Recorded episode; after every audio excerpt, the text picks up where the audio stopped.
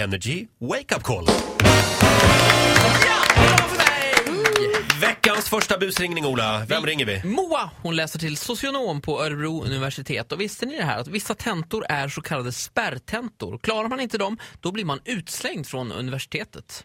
Är det så? Eh. Nej, det är inte så, men vi ska försöka få Moa att Ja. tro Jaha. det. Alltså. Eh, Hon skrev tenta förra veckan och det gick inte bra, inte enligt mig i alla fall. Aj, var det en spärrtenta? Ja, jag tror det. Ja. Vi ringer Moa.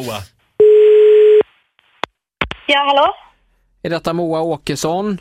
Ja, Hejsan, detta är Måns Kalltoft från Högskoleverket. hej. Detta är ju inget glatt samtal. Vi har fått in eh, resultaten eh, från tentamen nu i fredags.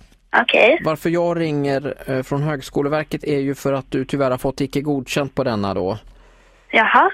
Eh, Kommer det som en överraskning? Eh, menade den nu i fredags? Har den den som i rättas?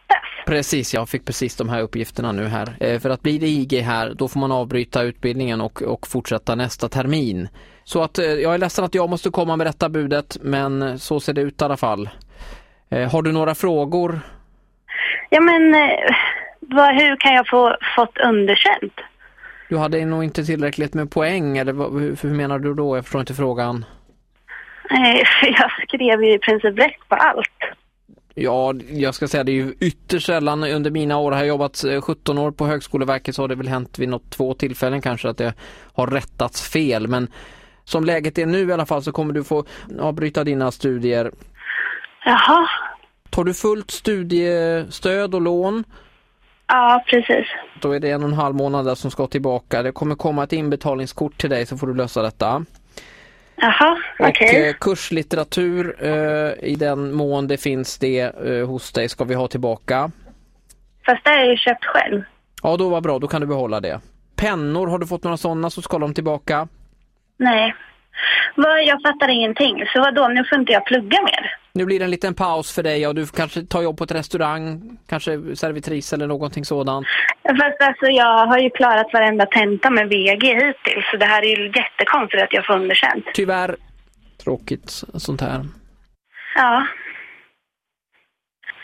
Okej. Det, ko- det kommer finnas mer information till dig eh, om du går in på våran hemsida Ja. nrj.se e. så är det snedstreck vakna med energy snedstreck wake up call. Alltså, jag orkar inte.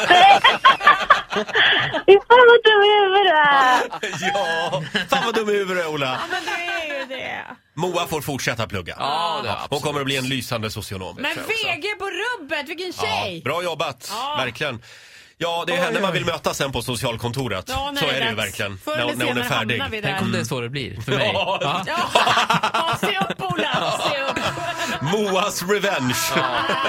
Jaha, är du här nu Ola? Ja. Mm. ja du vill ha, vill ha bidrag ja. ja. Ska vi se. Vem var det som hade anmält henne? Ja, det var en kompisen, Sara.